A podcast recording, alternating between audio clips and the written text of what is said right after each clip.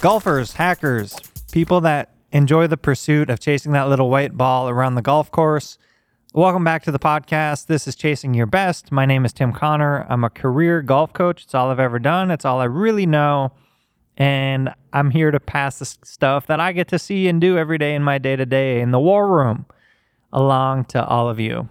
Life's lessons, swing lessons, all of the things that I get to see, do, be a part of, all the journeys I get to be a part of. We're here to share that with you. It's a great day to have a great day. Let's hop in, talk a little bit about golf swing technique, dig in on some of some of the its and bits kind of stuff today. We're gonna get into the weeds a little bit, so grab your notepads, grab a refreshment, whatever you need, be engaged, have fun.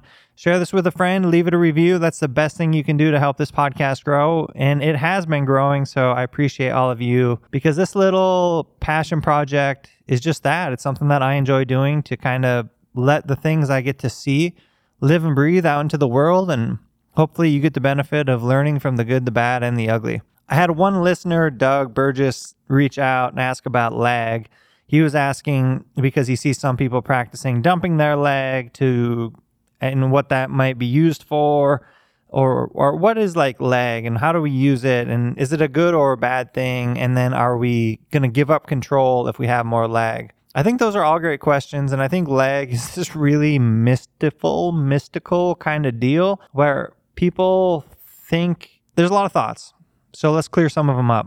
If we're just talking about big picture kind of stuff here having enough lag or not having enough lag i see next to nobody that has too much lag. I have seen it, but it's very rare. So when we hear things in articles and instruction pieces talk about players having too much lag, being able to have to dump that lag earlier, it's we're talking about such a small portion of the playing percentage, maybe 0.1%. I don't even think it's very it's a very practical conversation to have. So most of us should have more lag. We should aspire to have more lag and we should aspire to have more shaft lean. With all that said, there's there's pros and cons and gives and takes for everything. So the function of lag in a perfect world is it's going to store the energy of your golf club to be released into the back of the golf ball at the ideal moment. Because we're storing energy, we're also amplifying the amount of effective speed we're hitting the back of the golf ball with. Many players get rid of their lag too early, and when they get rid of their lag too early, it actually makes their swing arc wider. If you're looking at me from the front view, it's widening my swing arc, and you can do this by casting the club out and just do it right now or wherever you have some space and let the club cast away from you. And if it does so, it's more likely to have a wider swing arc, meaning it's more likely to hit the ground early and create less down hit on the golf ball. Lag not only functions to hold speed, but it also functions to help drive the bottom of your golf swing to hit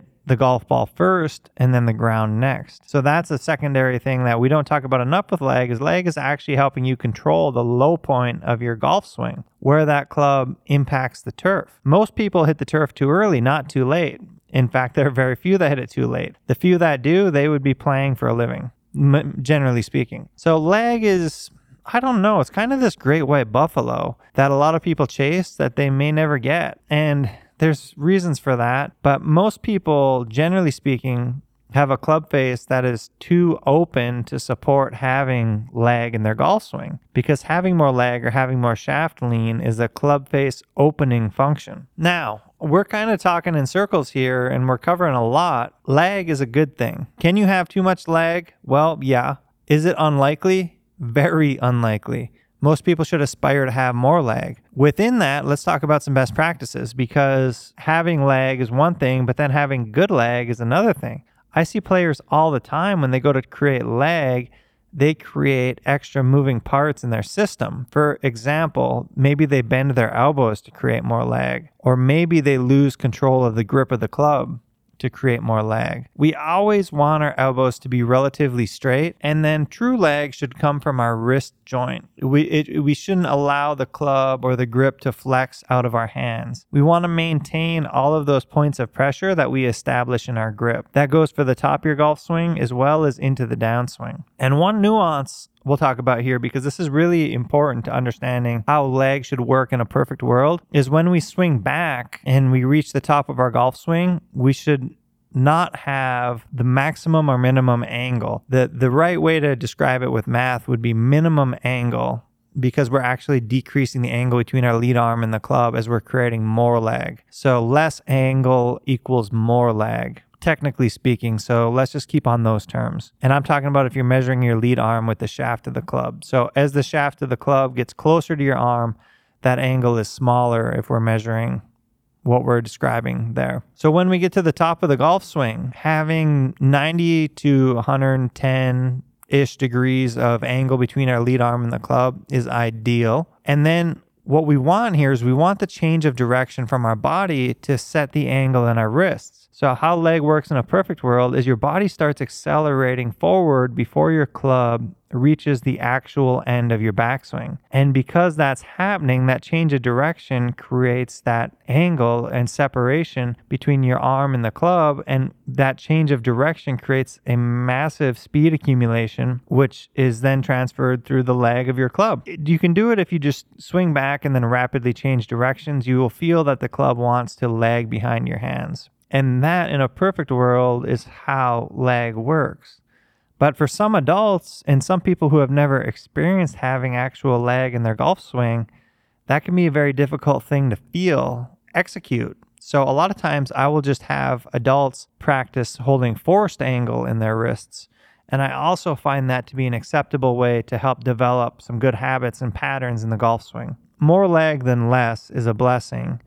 Are you going to sacrifice accuracy? Was one of the questions that I got in my email. It's a kind of a long answer, but let's look at the short answer. Some of the best players in the world have the most lag. There's good and bad ways to get lag, so you can lose accuracy for sure having it. But if we're following the footsteps from the people that play the game best, and we look at, for example, maybe like a Rory McIlroy, Sergio Garcia, Tiger Woods, all of these fantastic players that display the best hitting in the world, they have elite level lag as well. They've developed it maybe through technique work, maybe it was a habit they had prior, but they have it. Do you have too much of it? I find that to be highly unlikely. Will you lose accuracy? Well, does Rory lose accuracy because he's got too much lag? Should he cast the club more to be more accurate? I don't really think so. I think he's the best of the best, doing what the best of the best do. Now, what I want you to take away from today's conversation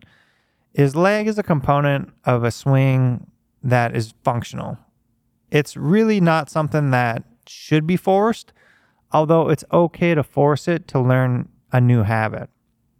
Lag should really be the product of a change of direction, a proper top golf swing position. And if you do those things really well, the club will want to lag behind you. And if it lags behind you with a really good sequence of how things stop and go, you're going to create more of a down hit on the back of the ball and you're going to create more speed into the hitting area. Shaft lean could potentially be a problem if you get into longer clubs and you don't get the ball airborne. Having too much shaft lean with your driver could be a problem you experience. And that would be a situation in which you'd want to dump the angle quicker. But it's a deeper conversation than that because you need to also understand well, what is my swing plane looking like? Am I swinging from the inside or am I creating a steep downswing in which I really don't have an opportunity to create loft because my club's not swinging from the inside? So, all of these questions, I guess, just beg that we dive a little deeper and have a little more thorough understanding of the club and the tool that we're trying to use to create the shots we want to create. Golf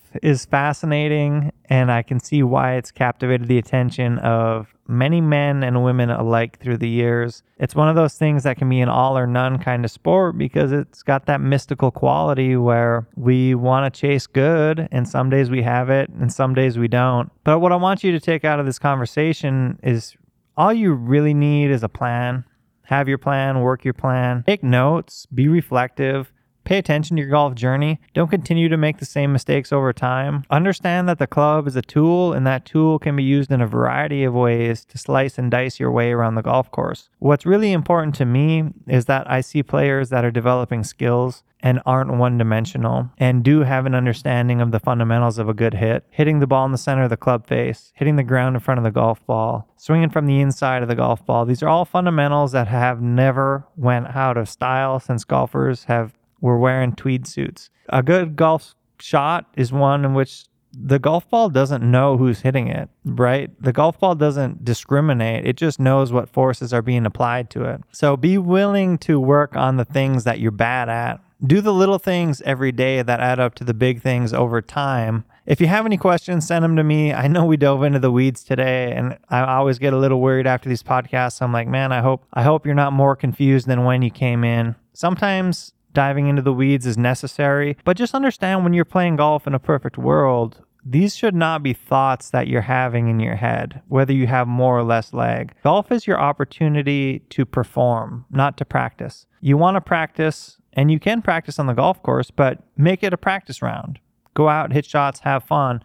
But when you're playing for score, you want to be reacting, not practicing. All right. Don't paralysis by analysis is a real thing that I see a lot of adults struggle with. And uh, I just want to make sure you're out there having fun, understanding the process, and chipping away at the little things.